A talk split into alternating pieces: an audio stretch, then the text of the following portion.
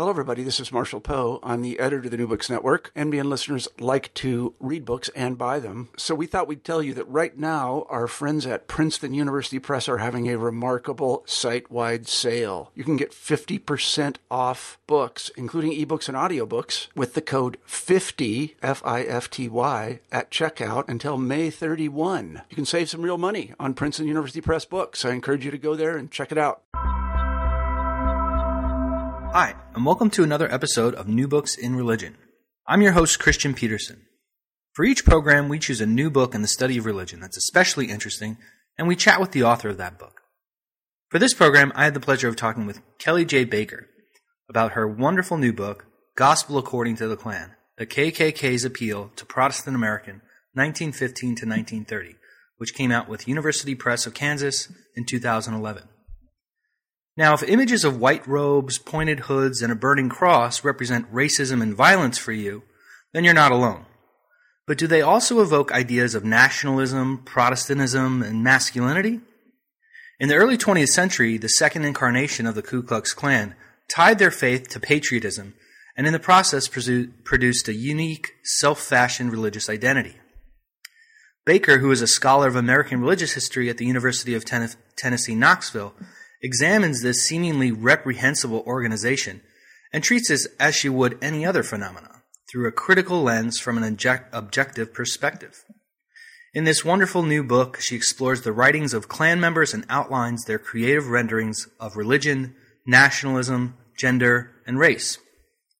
In our conversation, we discuss the importance of print culture, the communal act of reading, Jesus as the ideal Klansman, the symbolic meaning of the robes, cross, and the flag, and the woman of the Ku Klux Klan. We end our discussion by looking at the Klan's legacy of exclusionism and conservatism as a widespread characteristic of American society, and how this is manifested in contemporary culture through figures like Terry Jones, who gained notoriety with his call to burn the Qur'an. Kelly does an excellent job of encouraging scholars of religion to re-examine our subjects and tackle issues that make us uneasy and uncomfortable. These topics and individuals are as much a part of religious history as the figures we would like to sit down and have a cup of coffee with. Kelly really was a delight to talk to, and I hope you enjoy our conversation. Hi, and welcome to another episode of New Books in Religion. Uh, today I have the pleasure of talking with Kelly Baker, uh, who's at the University of Tennessee, about her very interesting new book, The Gospel According to the Klan, The K K K's Appeal to Protestant America, nineteen fifteen to nineteen thirty. Which came out with University of Kansas Press. Uh, hi, Kelly. How are you? Pretty good. How about you? I'm doing good. Thanks for making the time to to talk to us. Um, I'm really excited to talk to you about this this book. Um, before we jump into the book, though, um, why don't you kind of introduce yourself, uh, how you got interested in religious studies and uh, that kind of journey? Sure. Um, I actually started my um, academic career in American Studies and transitioned over to religious studies um, in the shift from undergrad to grad programs.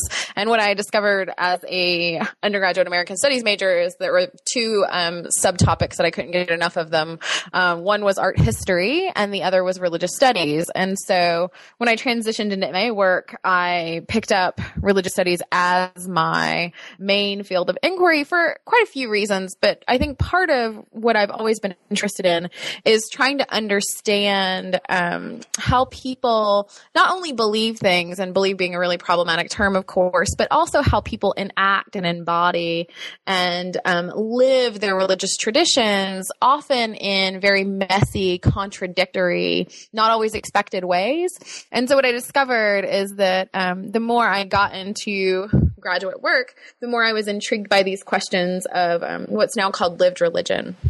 Uh, partially, I think, because I was raised in um, rural Florida, so Marianna, Florida, um, and there it's the kind of proverbial Bible Belt um, of the South, where everyone's attached to a church, everyone is um, participating and going into these things, that new churches um, sort of sprout out and disappear um, in these kind of interesting ways. And so I think that made me um, very conscious of the sort of flux that's involved there and made me want to sort of explore um, what what that would mean a little more largely um, to people we sometimes are uncomfortable with too. Hmm. And so how how did you get interested in this, uh, the topic of this book then? What what brought you to uh, to your sources and to this topic? Yeah. No, um, I started out um, working on uh, religion and visual culture, and um, as you know from the book, I develop um, more material culture analysis and understandings of the Klan. But one of the things that I was struck by is that um, people have a lot of patience and empathy um, for folks that we like. Um, and this became apparent not only in coursework, but in larger trends in scholarship that, especially in my field, which is American religious history, um, a lot of scholars have no problem writing and um, doing participant observation with groups that um, you want to have lunch with, right? That these are people that you like and you admire. And um, I don't think there's anything necessarily wrong with that, but I was sort of curious about um, the ways in which we delegate other groups and how we treat other groups. So one of the things that um, really drove this was this understanding of what what happens when we study those people that make us uncomfortable. And I couldn't find a group. I guess I probably could have found a group that made me more uncomfortable, but the Klan is definitely in that category. And I wanted to understand the logic um, and the worldview that they created um, in the best way that I could, um, while admitting all the kinds of stigmas and problems associated with um, what sociologists tend to call unloved groups. Hmm. Yeah. You, after hearing about kind of uh, your your education and your interest, uh, how the book was formulated makes a lot more sense now. This focus on uh, on objects a lot, and uh, which we'll which we'll get into, of course. Um, maybe you could start off with. Uh, Kind of how how this particular iteration of the Klan began and how, how they kind of imagined themselves. Sure. Um, what I discovered when I first got into the scholarship is that lots of people were kind of stunned by the second Klan. It has this incredibly quick rise and then this incredibly quick fall, right? With millions of members and um, a lot of attachment and influence in the twenties. And um, what's clear to me is that the second Klan really hatched from um, this one um, figure, William Simmons, who was involved in fraternities. He was a defrocked Methodist minister, uh, and he recreated the second Klan um, in nineteen fifteen on the heels of two things in particular. First was um, the sort of tension in Georgia after the um, murder of Mary Fagan, which led to the lynching of Leo Frank, um, and then also the um, theatrical release of Birth of a Nation. So that Simmons understood these two to be very pivotal points. Um, with the um, death of Mary Fagan and the lynching of Leo Frank, there was this understanding that white womanhood was somehow under attack. Um, with Birth of a Nation, it recreated Klansmen, right? Reconstruction Klansmen as these heroes of the South. And it's clear um, from the archival evidence that Simmons was really invested in this image and wanted to recraft and remake this. Uh, and it just happened that he created this order in a moment, was able to publicize it, and actually garnered larger appeal. Hmm. So I think the the average person who who doesn't really know a lot about the Klan would simply think of them as, as racist and violent and as this kind of small marginal group of, of hillbillies, let's say. How, how does this kind of, uh, kind of popular maybe imagination reflect actual membership during this period in the twenties? Yeah, it works for some periods. Of, um, one of the things that I should note really quickly is that the Klan has had many, many incarnations, and that after the nineteen twenties, there's a lot of fragmentation. And what I think happens more often when we interpret the nineteen twenties Klan is that people view it through um, later incarnations of the Klan, particularly in the nineteen fifties and nineteen sixties, and then again in the nineteen eighties. Um, and these are groups that fit that stereotype exactly, right? That they're marginal, that they're deeply racist, um, that they They are presenting um, this white supremacist culture in this very direct way. The nineteen twenties Klan um, drew membership from what I would call the firmly middle class, um, that people who were involved in the Klan, both men and women, um, were educated. Um, there were doctors, there were lawyers, there were teachers and bankers, there were ministers, that it had a lot more draw than that image allows us to recognize. Um, I think there's also a way in which that image makes us feel a little bit more comfortable. Um, one of the things that I thought was really important in this book was to show that um, racists aren't always those kinds of popular stereotypes that we like to imagine them, that instead um, that white supremacy and its attachments to religion and even Protestantism happen in more subtle and I would even argue more nefarious ways than we actually recognize. Yeah, and you, you do this well, and I, I, I want to return to that um, once we kind of get into this idea of of cl- this Klan's Protestantism. Um, but but before I get there, um, you you argue that the Klan is is representative really of larger things going on in American society, and I, I'm wondering if you can kind of delineate how that how that happens, or how, how we can understand American society in the early twentieth century through the Klan. Right. Um, I think it's important to note that um, the Klan is not the only group at this moment that's reacting to things like immigration, um, that's reacting to new suffrage for women, that's reacting to race relations, that is reacting to concerns over African-American enfranchisement that hadn't been settled with the Civil War that um, still presented. So it's, it was very clear to me, and other scholars have said this too, that the nineteen twenties is a remarkably nativist, supremacist moment, that it's pretty common. Um, I'm working on a project right now where I talk about Klan detractors, and um, one of the things that they affirm is that they're white supremacists too. They're just not Klansmen. Um, so this really common culture and expectation of white superiority was very apparent at this moment. The concern that I trace in the book over Catholics was also um, a larger trend, that people were very nervous about prospects of Catholics in American culture, whether they could be truly American if they were dedicated to this foreign entity and the Pope, these sorts of things. So the Klan, I think, just dramatizes these issues more elaborately than their peers, um, clearly, right, through costuming, ritual, these sorts of things. Um, so by approaching the Klan as as a religious group, um, you know, in the introduction, you talk a little bit about kind of the issues related to to this, kind of what's at stake by basically authorizing that the Klan is a religious group. What, what, why is that problematic for some people, and why do you think that's important to, to understand it through this lens? No, I mean, it was interesting to me because um, in other works on the Klan, there was the tendency to talk about sort of religious moments, right, and religious identities and even trace denominations. But there was a clear hesitance sometimes to actually claim a Protestant identity or to actually trace out what that Protestant identity looked like. And so part of um, this project for me was trying to understand, one, where this hesitance comes from, right? Why we need to claim something that's authentically Protestant um, is an interesting question. Um, and I'm not sure that it's always the job of scholars to delineate authentic or inauthentic. Um, but for me, it was one of those things where I think some of this hesitance lies in what that would mean then about how we tell the story of American Protestantism if we include the Klan.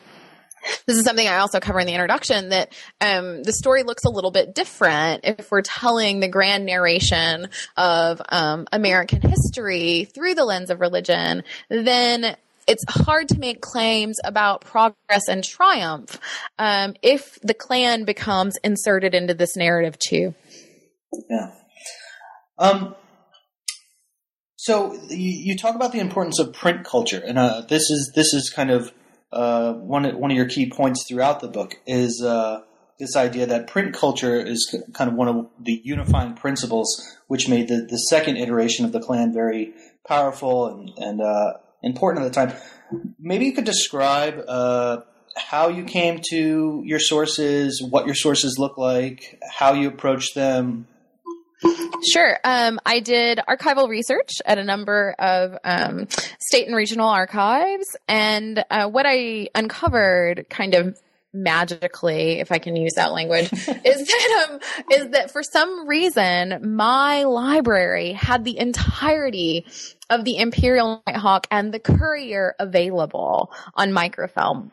I'm not sure what archivist decided to do this, um, when in their history they decided to purchase this, but it meant that I pretty much had the entirety of the Klan's national magazine available to me that I then supplemented um, with other print from archives in Indiana, in Georgia, um, and in Florida, to look at how this um, presented. So it was one of those kind of happenstance things where someone was just kind of forward thinking and adopted this. So I have um, issues still in a filing cabinet in my home, which is kind of disturbing, of the entirety of this. Um, and so what I discovered after digging around a little bit more is that other scholars had a hesitance about using these sources. And the and the logic usually moves something like, since the Klan created these, these are propaganda, thus we cannot trust them, right?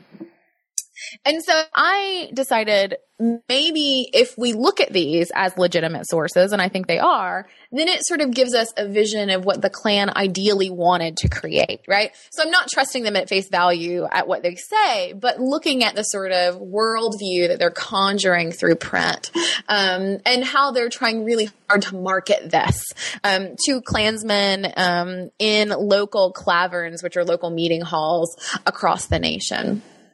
So part of it oh, – go ahead. I'm sorry. Oh, I was just going to ask you to elaborate on this idea. So why why did become why did print culture become so important yeah. to the Klan?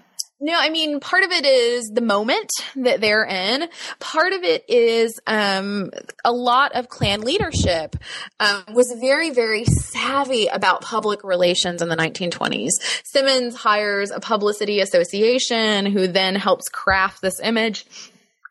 And um, Klansmen become, the leadership in particular, become very, very vehement about um, these national organs representing larger Klan positions on things. So much so that um, one of the things that I kind of loved when I was going through these is that every once in a while there would be articles in which the Klan leadership would be like, listen, we've told you not to wear your robes in certain places, and you're still doing it. Stop this.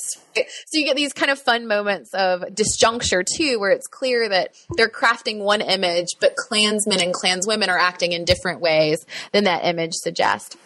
The other reason is that these um, newspapers just kind of proliferated. Pretty much um, the national organization gave these um, newspapers to ministers for free, to educators for free. Um, the uh, subscription for other folks was very small, but they sent these out um, all over the continental United States to make sure that the local organization should have them. And in some instances, they even went as far to suggest that people should read aloud in this really didactic way articles from um, these newspapers like the Imperial Nighthawk at meetings. Um, you can imagine that that probably was not a popular choice. Um, yeah. But, you know, but this is what they're trying, trying so hard um, to accomplish with this, this image, right, that they're trying to create. So uh, what what's your impression of how these were circulated, basically, uh, and who, who exactly is reading this? Right. Um, so... They were encouraged to be – so th- what I should say is that for the nineteen twenties Klan to be a secret order, they were always very public about um, articles, positions. Um, Simmons had a huge um, kind of theatrical appearance at a congressional hearing, right, talking about the Klan. Uh, he even sent their fraternal manual to the um, Library of Congress so they could have it, right, just because they needed it in, in some instance. So for this to be a kind of private secret space, they also crafted this public image. So that in this, um, local claverns would have access to this, including leaders, but they would also encourage members to um, have these newspapers, but also pass them along. And so what we know from studies of print culture is that generally um, readership numbers on a magazine or a newspaper will tell us one thing, but it doesn't account for all the other hands that it's passed to. And there was a lot of encouragement of passing hands and presenting this. And so what would happen sometimes is an official documents too, and um, in other places I would find um, Klan articles that had been circulated and put in another newspaper, um, people that were like clipping things and sending them on, right? So it's clear that there was a lot of um, passing around. The question of whether Klansmen actually embodied what the national order wanted them to um, is an entirely different one and a thornier one that I, I don't think I can actually get to. Sure. Um, so in the first chapter, you really kind of get the, the heart of this idea of, of the Klan being a Protestant group, right? Um, and I, I love the way you open this chapter. You, you talk about this naturalization ritual. Yes. Um, I'm wondering if you could kind of describe what that would look like, and then um, and then you talk about uh, kind of critics of the Klan uh, and this idea that they represent themselves as a uh, Protestant group. So how how did these critics deal with this uneasiness about the, the close similarities between things like this naturalization ritual and, and what they see as true Christianity? Yeah, and that's the reason I opened the chapter in that way, is that I sort of wanted to address that there were Klan detractors at that moment that were nervous about the Klan's um, similarity, right? It's familiarity. Um, and so the naturalization ceremony is a ceremony in which um, men became Klansmen. So the language that they used is that they would move from being aliens to becoming citizens of this invisible empire, which is the language that they used to talk about the large, um, expansive role of the Klan in the nation. So with the naturalization ceremony, there is a particular moment in which um, the leader of the clavern, again, sort of just the local meeting hall, um, would actually sprinkle water on these newly dedicated citizens um, and say things like in body, in spirit, and mind, and claim that they were now new creatures who would see the world differently and were part of this invisible empire. So it feels um, vaguely evangelical, that it's not only Protestant, but it sort of feels like an evangelical um, moment of baptism. So detractors like Henry Fry, who I talk about in that first chapter, who um, is kind of remarkable. He's an interesting character. Uh, he says that he can keep up with the Klan's white supremacy, that he even likes that they glorify the Reconstruction Klan, but they move too far when they mock baptism. And it's interesting because I think Fry had to understand it as mockery, and he couldn't understand it as like respectful mimicry or part of a larger fraternal move that's always been kind of evangelical in the way that it's set up. But it is this kind of um, nervousness that they get, and you can see very elaborately uh, in that chapter that these detractors immediately not only call them blasphemous, but one goes as far to call them satanic, right? They've moved beyond the pale of um, Protestantism. And so part of me thinks that it's kind of this Freudian narcissism of minor differences, that the nervousness is that this is too close to what they might find in a Methodist or Baptist church, and that this is a problem. I think the other kind of issue that's interesting here is that someone like Fry had no problem with white supremacy or anti-Catholic agitation, but it was faith, right, that proved problematic. Yeah. Uh Yeah, it is, and how, how you talk about this idea of kind of the true Christianity or the true Protestantism. It's uh, it's interesting this this dichotomy they're creating. Um, so, how can you explain how the Klan members um, envision or present their own understanding of what, what it means to be a Protestant, or what Protestantism means? What does it mean to them? Yeah, they do this in a couple different ways. Um, my favorite is that um, a number of Klan writers would um, claim that they were protest ants, right? That looking back to the Reformation and looking back to the example of Martin Luther, that they are protesting against things, right? So they're Protestant in that way, um, in that kind of interesting lineage. The other way that they do this is that they very specifically um, attach themselves to images of Jesus and understandings of Jesus as a masculine, redemptive savior as a part of what they're doing. Um, one writer goes even as far to suggest that if Jesus had had an option, right, he would have, of course, been a Klansman. Um, so that they're trying to claim this lineage back to Jesus and back to Martin Luther. The intriguing thing that they do, of course, is that they completely ignore um hundreds and hundreds of years of um, Catholicism as their way to do this, right? That in this kind of uh, um, estimation, I guess, Jesus and Luther, and then there are things that happened in between, but they don't want to claim this in some kind of way, which is a kind of fun, selective, historical move, I guess. Um, but they, they very much tried to um, present this Protestant identity from those different ways. They would also do things like go through and talk about um, what Martin Luther did correctly and what he did incorrectly, which was kind of intriguing, um, and the problems that Martin Luther causes for Protestantism, particularly that um, – focus on um, scripture alone allows denominationalism, and that this is a problem. So that they're continually um, engaging and redefining this term. But um, what I think is telling is that when I've presented this in other places, is people are like, well, this Protestantism looks a lot like my Methodism or um, my um, Baptist identity. Um, and that there is this kind of resonance that's there that I think is important to you. Um, I'm wondering, you, you brought up this idea of, of Jesus kind of being the ideal Klansman. I'm wondering if you could kind of flesh that out, because I, I, I thought that was a really interesting part of this chapter. No, I'm, it's it's one of those where um, one of the earlier incarnations of the title for this book was Jesus was a Klansman. Um, but uh, my my dear advisor and um, was like, this is probably not the best plan, right? That's, that sort of sets the tone in a way that – maybe this is not the best. Um, but they, yeah, they spend a lot of time um, trying to show how Jesus fits nicely within Klan parameters.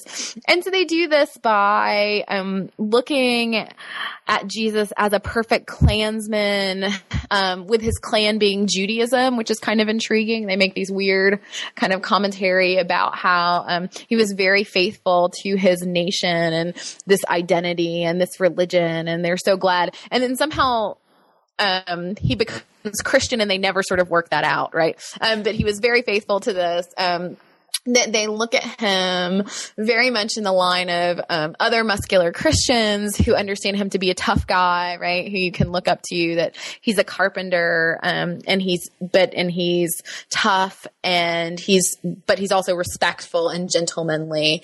Um, so they, they, they're doing all this kind of nice, um, Uh, I guess theological work with Jesus here. And uh, the the main one of the main points that I sort of pushed to to then, you know, when they put on the robes, they spend a lot of time talking about the robes as symbolizing um, Christ on their bodies, which is a very kind of fascinating concept, um, where they're saying that every time a Klansman puts on his robe, right, he's wearing Jesus, and thus he is representing this model of behavior for them. Um And that was the part that I had to work the hardest to entirely understand, um, because it was so surprising to me when I found this um, in early archival work, um, where I was trying to understand exactly how they could say this and where they got from this and what they gained, right, from claiming um, that the robes, um, which we generally interpret as terrifying or um, not particularly Christ-like, right, then were. Um, I must say you have a lot of uh... amazing pictures in this book, and uh, they they are a little bit creepy to look at, though. Um, I, I, I'm wondering uh, the, the, the idea of of all this symbolism, the the robes, the hood, uh, the cross. Um, maybe you, you know you talk about this in, in relation to kind of this material culture. So maybe you could expand on this. You know, what's the role of the burning cross, for example? Yeah, yeah. Um, I, I will never forget the first time I presented on this work at a conference. Um, I read a line that appears, of course, in the book that um, when Klansmen look upon the fiery cross, um, what they're actually seeing is the light of Jesus. And I will never forget this because I had multiple members of the audience, um, either blanch or um, one guy sounded kind of like he was choking, right? Um, in this this kind of like she couldn't have possibly just said this uh, reaction. And so one of the things that I do in the book and that I that I try to do is to understand how Klansmen um, were supposed to view these objects, right? So instead of the fiery cross being terrifying, right, that you were supposed to bask in its warmth because this is how Jesus lights the world, right? Instead of the robes being ghastly, it's actually that you're wearing um, the image of Christ on your body, right? Um, they're doing all of this, um, a lot of symbolic work, right, to change these objects from their public perception to the perception within the order. Um, and Simmons, William Simmons, the um, founder of this second Klan, spends a lot of time working on this, where he's trying very carefully to conjure the Reconstruction Klan, but he wants to sort of remove himself from that image of violence and terror. Um, one of the things that I point out, and which is kind of unavoidable, is that they spend a lot of time on this sort of symbolic work. But, you know, when someone finds a fiery cross planted in their yard, generally their reaction is not, oh, it's the light of Jesus, right? It's, oh, the Klan is after me and this is not good. Um, so that there are these kinds of competing um, interpretations of these objects. This this is kind of outside of the, the scope of the book, but uh, I mean, uh, are there sources that kind of reflect maybe a different understandings of the cross and of the robe that you, you've come across? No, um, there are lots and lots of people who aren't Klansmen that have different visions of this, not surprisingly. Um, and one of the things that I sort of toyed with doing after this book was to actually talk about um, the way Klansmen are portrayed in popular culture and the sort of symbolic value that we place on them.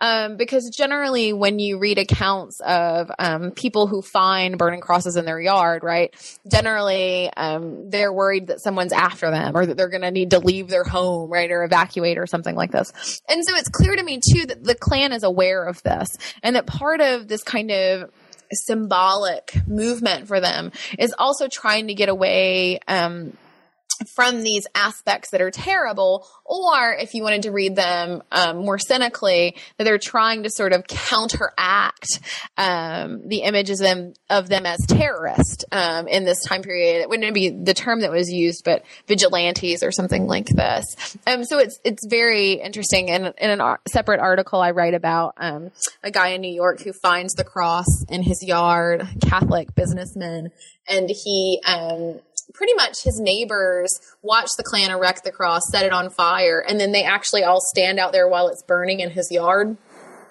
And so the New York Times interviews him, and he's like, I'm not sure what I did, right? Why is the Klan bothering me? This is hateful. I can't believe they're doing this. They interview one of his neighbors who um, is a woman, and she um, actually says that she was just struck by the the glow and, and how it represented the Savior, right? So, it, I mean, there's this kind of interesting um, interplay here um, between victims, right, and those who are being um, those who are doing the victimizing at this point. Yeah, that's that's really fascinating, actually. Um, you, so, in, in the second chapter, you, you kind of uh, focus on this idea of nationalism, and uh, you know, you tie uh, the Klan's idea of kind of their own faith uh, to the nation. And what so, what is this relationship between kind of faith uh, and the nation? Yeah. Um, so. What I should say is that I never wanted to write that chapter. I feel like this is the only time I get to ever say that. Um, one of the, one of the goals for this book is that I really didn't want to engage um, one hundred percent Americanism, because everyone talks about one hundred percent Americanism, and I was hoping that I could avoid it in some way, and then I couldn't, because what I found is that um, Klansmen really imagined this patriotism, this one hundred percent Americanism, which is one of the banners of the nineteen twenties Klan, is actually synonymous with Protestantism. So that when they're crafting images of nation, the only way for the American nation to work for them is as a white Protestant nation. That you can't separate these.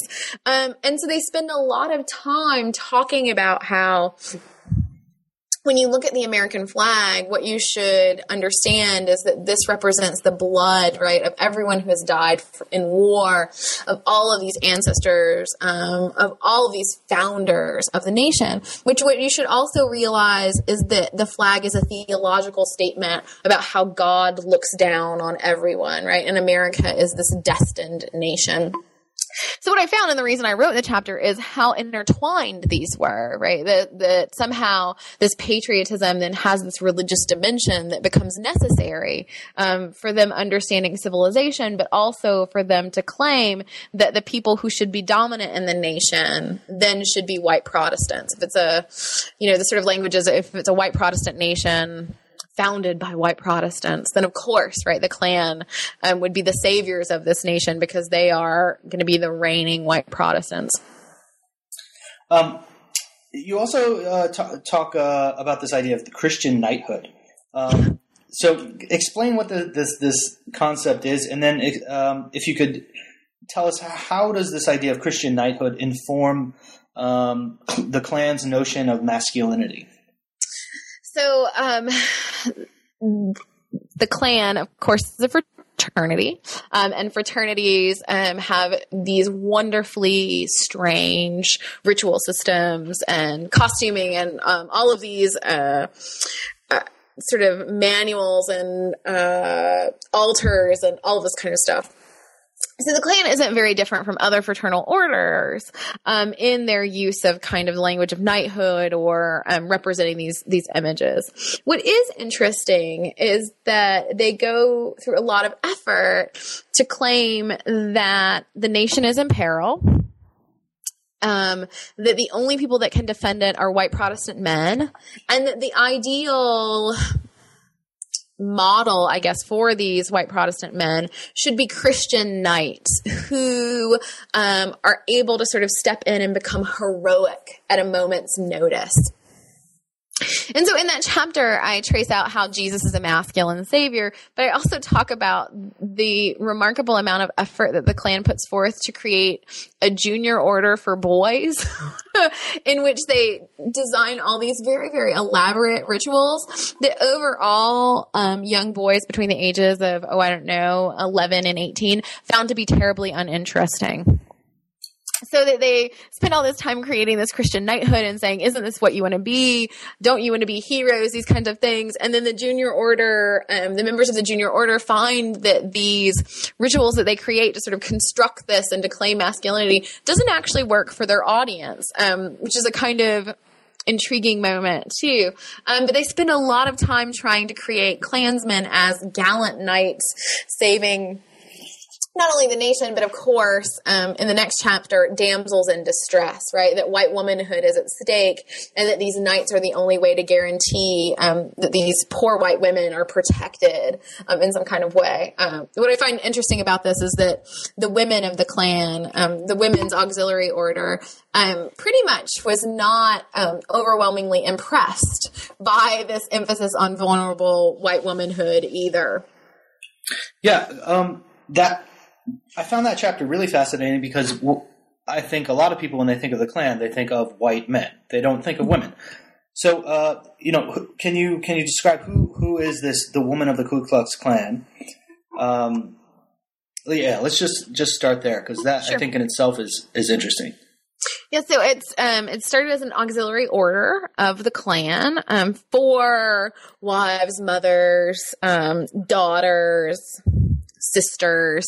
So the idea is that it would provide some kind of support to the larger goal of the men's order. What's also apparent here is that the women's order envisioned itself not as auxiliary. So there was an attempt by the men's order to claim that the women's order is auxiliary and that they're just in supportive um, roles as helpmeets or helpmates. The language shifts a little bit sometimes. And so what they wanted to say is that the women were just going to support them and sort of present um, all that these manly men needed. What happens in reality is that the women of the Klan um, actually argue for very vehemently um, in support of women's suffrage, so women's voting rights. Um, the, the one of the presidents of it, Robbie Gill Comer, um, actually becomes a pretty strident critic um, where she challenges the men's order to do what they say they're going to do. Um, so the, the women never act quite in the ways that the men hope they will. They, they aren't these sort of helpless, vulnerable women. Instead, they're actually pretty motivated and reform-minded. Um, but the kind of tension in that chapter is that they um, find themselves continually having to sort of represent themselves in these supportive roles to get anything done and sort of to fit in with the larger vision um, of Protestantism that's apparent there too. The unfortunate thing about the um, women's Klan is that I haven't been able to find as many resources. Um, Kathleen Blee has a really lovely book where she interviewed former um, members of the W K K from the nineteen twenties and talked to them sort of very avidly in this um, oral history about what they were doing and, and how they were handling that. Um, And so she's able to get at some of the things that um, I couldn't because of the sources that I was using to sort of show the tensions that were there, but also the way in which these women um, were also deeply comfortable with white supremacy um, and the larger claims of the men's order too. Yeah. Uh, so uh, this idea of motherhood plays a very important part in this. Um, but uh, but I'm you know as you're talking, I'm really interested in this this.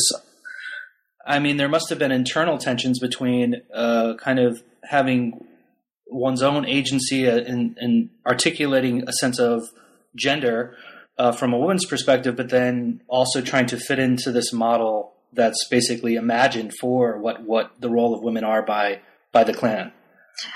And and you know it's it's also apparent that the leadership of the W K K K struggled with this, um, where they were trying to figure out exactly how they could respond to the men's order or what they could do. Um, and what happens a lot of time is that when the men present women in the newspapers and these sorts of things, it's always in this kind of vulnerable role. Um, so they're trying very avidly to say white women can't protect themselves. Um, they also laud motherhood, the men's order, at the same time that they're really nervous about mothers ruining boys and men, right, and keeping them away from this masculine um, endeavor. So that there's all of this kind of intriguing contradiction about how this would work. And Robbie Gill Comer is really fascinating because you can tell from her speeches and her writing that she's trying very avidly to work against this role, while she also realizes um, that the men's order is in the sort of position of dominance. Um, so every once in a while, she chides them very directly in ways that surprised me. Um, but generally, then she sort of moves back and says, you know, we only do this because we're supportive of you, right? We only criticize because we love, or something like this. Um, um, yeah, that's really, that, that was a, a really interesting chapter. I thought you did a very good job on that. Um, in the, in the next chapter, you talk about the kind of uh, notions of race. Um, and I'm wondering if you could kind of explain how the Klan constructed uh, racial categories. Yeah. So this is the chapter where we talk about how white supremacy is divine. Um, so the Klan spent a lot of time trying to claim that racism was actually a divine position rather than a human-made construction. And so what they do is that they often um, go to biblical text to claim this, um, to show that um, there are different categories and different races in sacred text. This thus means that races should stay separate and distinct.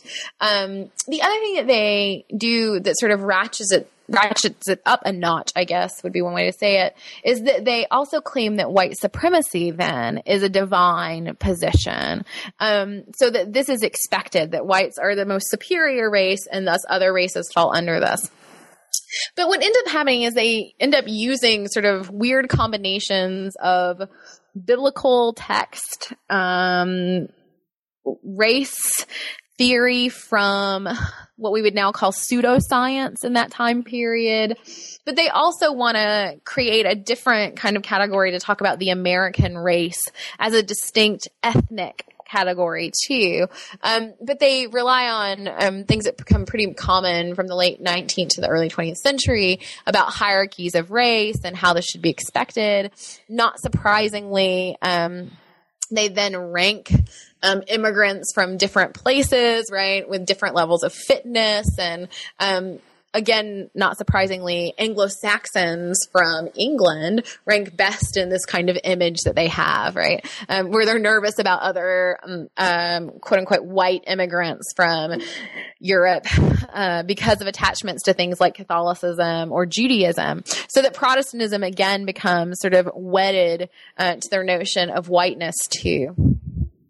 Yeah, so it, it, I'm I'm wondering about this uh, this conflict between kind of this idea of kind of white supremacy, but then also this um, distancing from other interpretations of Christianity. So uh, because one of the groups that becomes the target of the, the Klan are are Catholics. So how how do they kind of uh, make this distinguish? Uh, dis- what what's the kind of argument for for this?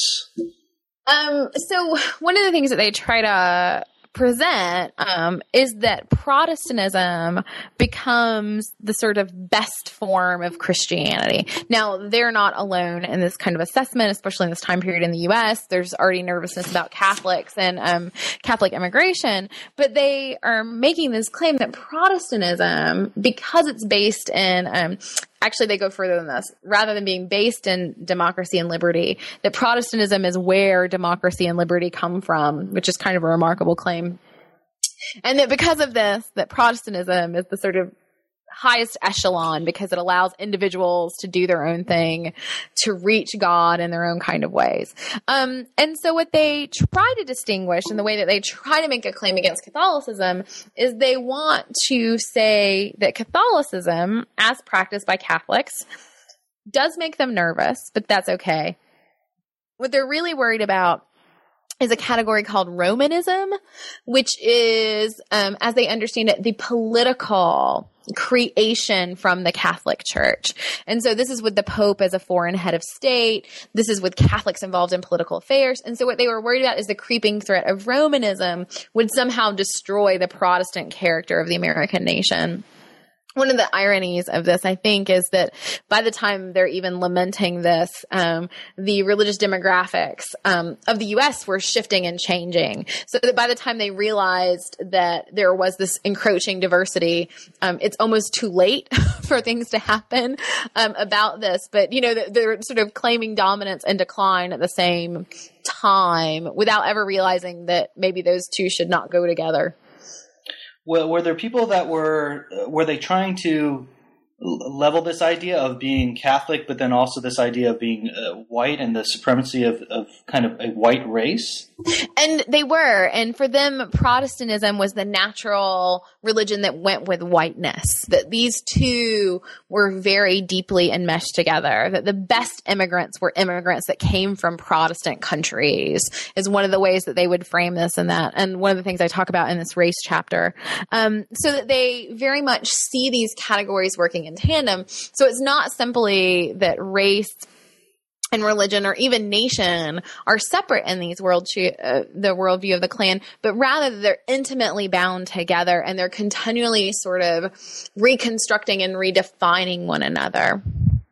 And it was an incredible um, chain of logic that I did my best to parse out, um, but to sort of present this sort of intermingling of all of these identities to create that one sort of proper American citizen. Yeah, uh, you do a very good job of kind of dissecting these Klan theologies. Uh, it's very, very interesting stuff. Um, so uh, you, you kind of take as a, a as a, a kind of a case study, I guess, um, this this riot in Notre Dame. Um, so what what exactly happened here, and why why is this particular conflict significant? So uh, this, um, by and large, was one of my favorite chapters to write in this book, um, partially because I don't get to talk about um, people slapping babies in my normal scholarly work. So um, the excitement that I had when I found this source where um, the um, Klan claims that Notre Dame, male Notre Dame students are yanking babies out of baby carriages and slapping them across the face, um, had to go in there. Uh, so basically what happens is that there's a moment Um, in which the Klan decides to march um, in South Bend. Not surprisingly, um, the University of Notre Dame is nearby.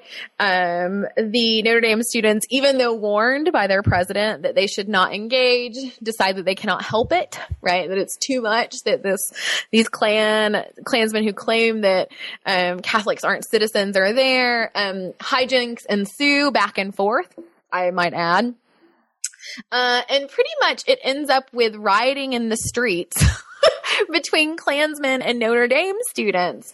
Um, and one of the things that I trace in the chapter is how incredibly um, rich, maybe might be one way to um, put this, and um, exaggerated the descriptions of these riots become, right? Um, the, the Klan presents this one image in which Klansmen are these poor, beleaguered Protestant American citizens who are being attacked by ravishing, you know, um, invading Catholics um, in the street. And Catholics, of course, are saying, like, how dare you do this, right? And you started it and these kinds of things. And the South Bend Press tries to engage this issue in a, in a somewhat neutral or objective way. But what became pivotal for me in this case study is it becomes so clear that in this moment of this Klan Notre Dame riot, that the Notre Dame students, by engaging Klansmen like this, pretty much materialize every single fear that the Klan has about Catholics in the nineteen twenties, that they don't like Protestants, that they're against sort of Americanism and these sorts of things. And so they Klan very avidly crafts this narrative in which Notre Dame students become representative of all the evils of Catholicism and all of the problems that this can cause, right? If if white Protestants are being attacked in the street, especially their babies, then obviously something has gone wrong. Um, and so it's this kind of intriguing moment where um, they're not actually entirely off, but the way they narrate it becomes really important. Um, so you you kind of take us through the full history of this second iteration, this kind of this quick rise and then this this kind of quick decline. I'm wondering if you could kind of describe this, what led to the decline of the this second Klan. So uh, there are a couple of things in play here. Um, one, and the one that's the most remarked upon, is that um, D C Steve Stevenson, who was a Klan leader in Indiana, is um, charged and eventually convicted um, of the murder of a young woman named Madge Oberholzer, um, who served as his secretary. Um, and the whole affair feels like a soap opera. Um, and so Stevenson lures her, her away. It's clear that he raped her. It's clear that he tries to marry her. She decides to poison herself to get away from him, and she eventually dies, but not before confessing all these things that have happened to her. So one of the things that happens then is that the Klan sort of gets national attention um, in a way that is not entirely favorable. One of the interesting things that um, I mention in the book is that a lot of the press coverage um, up until nineteen twenty-two or so is actually kind of favorable for this new Klan, that people are excited about it, they're on board. And then this becomes a moment in which, um, with the Stevenson trial, um, where people start to get really nervous about the Klan and what they can do. The other part of this is that um, in Indiana, they realize that they have what's called the Klan legislature, where so many Klansmen were elected um, to the state legislature. So it looks like the Klan is trying to infiltrate and somehow harm democracy too. So that's part of it. Um, the other part of it, I think, is that um, – some of the things that they're claiming get picked up in other movements. So one of the things I try to do is trace how the Klan no longer becomes necessary at a certain moment, especially because of their sort of theatricality and spectacular way to understand this. And instead, some of the things that they become concerned with, um, one hundred percent Americanism, this focus on Protestantism, family, women, these kinds of things, actually gets picked up in other conservative movements and sort of filters through the twentieth century. Um, so, so that this kind of brand of politics and style moves out of this movement into the larger culture and becomes kind of an acceptable format. Um, maybe, uh, maybe I was misreading this, but um, you I, you seem to stress the the decline also related to this idea of the importance of this print culture that that was very important in kind of the the unification uh, or the uh, solidification of this kind of Klan identity. Um, did did this play an important part in the decline of the, the Klan? Um, the print in particular, or lack of print, or right, yeah, that that, yeah. that this idea that the this this print culture that played such a significant role in the in the early twenties is now phasing out, so to speak. And it, and it does. I mean, and this is entirely a part of it too, is that, um, it becomes clear that once these scandals hit and these other sorts of things, um, the, the Klan starts to hemorrhage members, and thus those newspapers that were so important in an earlier moment, um, become less and less important. Um, so that you know, this kind of image that they're creating starts to show cracks by nineteen twenty-five, that they're really trying to withstand this, um, this kind of image of these noble white Protestant men who protect vulnerable women, um, and sort of work against these other kinds of threats. And that in nineteen twenty-five, people are less inclined to believe this and less inclined to pay attention to their own crafting of that. So one of the things that I'm trying to do in this book is to sort of present their ideal image and when this ideal image starts to falter, right? And so what other currents we could look at um, for these kinds of forms of nationalism and focus on Protestantism. Um. So at the end of the book, I, I like how you, uh, you know, it'd be very easy to just say, well, this is this is the, the Klan of the early twentieth century, and and here's some modern kind of incarnations of that. But uh, you, you're very upfront about kind of uh, why this is problematic. Um, I wonder if you could kind of describe from your own sense why uh, you, you chose not to kind of reflect on what's going on with modern Ku Klux Klan. Yeah. Um, so what I should say is that, um, if you can't tell, my afterward is that kind of like cagey moment where, um, I finally allow the historian in me to say, this doesn't work, right? Um, these, these kinds of analogies don't work. Um, and I, and I think that there is a tendency when we talk about the Klan to imagine that all iterations of the Klan are connected in this seamless genealogy, right? That it rises and falls and it rises and falls, but we can connect them all and that they're similar. And one of the things that I'm trying to do in the afterword is to show that perhaps this move, um, though I think it does have merit, also obscures some of the very important ways that this Klan's brand and style of religious politics, and especially religious nationalism, actually appears in other movements, not just Klan movements. So while it would be really tempting to say, what are Klansmen in the twenty-first century doing? Um, instead, in that chapter, I talk about ways in which which this kind of rhetoric is mobilized in um, twenty-first century culture, um, in not necessarily with robes and hoods, right, but with uh, the burning of the Qur'an, with claims by someone like Glenn Beck that he is the representative of what the civil rights movement wanted to happen, right? These kinds of moments um, that really had me scratching my head where I could see that brand um, apparently clear. Um, I could have traced out modern Klansmen, uh, but I think the way in which some of this rhetoric is mainstreamed um, is an important thing to note about um, the contemporary moment. Yeah, could you uh, kind of develop this idea with the, the Klan's legacy and these kind of non-Klan movements?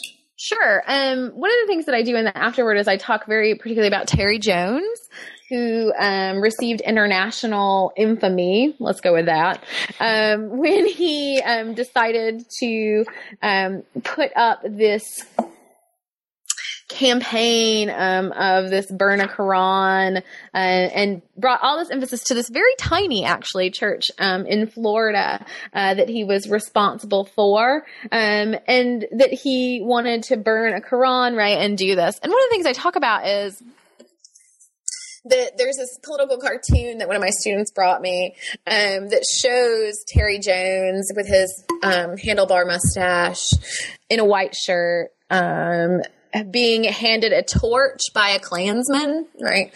Uh, and one of the things I point out is it would be really easy, an easy move, right, to say that, yes, of course, the Klan and Jones make a lot of sense together.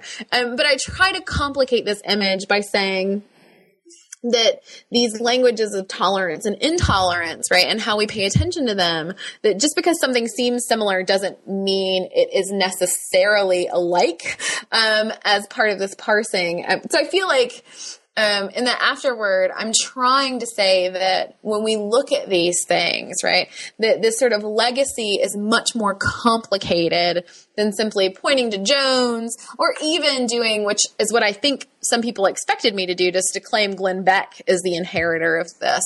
Um, and I don't think he is, right? I think that's not a fair comparison, though his rhetoric does have some of that similarity. Yeah, you, you did a very good job. I, the, I really enjoyed the afterword as well. So, um, so maybe before I let you go, you could uh, tell us kind of where your research has gone since the book, or maybe where you're headed as well.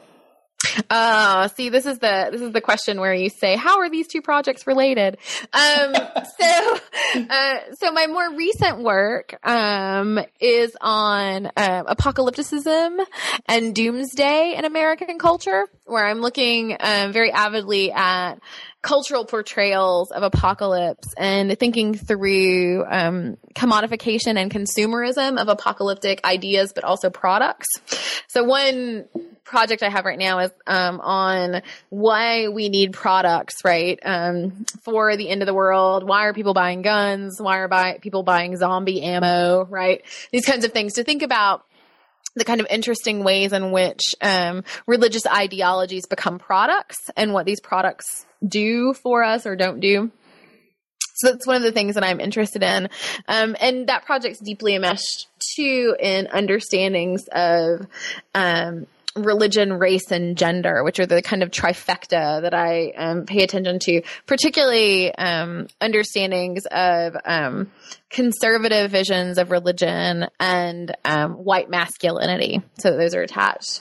Uh, the other project that I'm working on right now is a cultural history of zombies in American culture, using the zombie as an object to explore um, cultural shifts in the twentieth century um, in regards to um, race and gender and questions of um, consumer devotion. So I, what I should say is that my, my work has moved decidedly in this kind of pop cultural um, way, as opposed to the very archival project that um, Gospel According to the Klan is. Um, but it's still informed very deeply by my concerns over um, images of intolerance, um, ideologies of difference, and my nervousness over um, the ethical visions that um, zombie films and things like Tim LaHaye's Left Behind series provide for um, avid readers, watchers, consumers. Yeah, that, those sound great. And uh, after reading this book, I mean, I, you, you can, I can see how your kind of uh, intellectual interests could connect to that very easily. I don't think they seem as far as apart Uh, as maybe to, to listeners who haven't read the book. Well, good. I'm I'm glad to know that. Every once in a while, um, my uh, my students are like, "Can you explain to us how you get from here to there?" And I can do it. I can do it. Right? It's just this that on sort of first blush, maybe they don't seem to work together, but they, they are picking up continual threads of interest. Well, Kelly, thanks so much. It was really a pleasure talking to you, and it was a, a a joy to read the book, uh, even on this, this kind of gloomy topic. Uh, so thank you for making some time to talk to us. Oh, I appreciate it. And I'm so glad, um, that you found it useful. And, um, I will take that it's a joy. And what I've learned very early on is that working on groups like this means that vocabularies that we normally like just don't work as well. um, so I really appreciate it. Yeah. Thanks again. That was Kelly J. Baker, professor of religion at the University of Tennessee, Knoxville, about her new book, Gospel According to the Klan, The K K K's Appeal to Protestant America, nineteen fifteen to nineteen thirty, on University Press of Kansas in two thousand eleven. We look forward to our future projects and hopefully can talk to her again. Thanks for listening.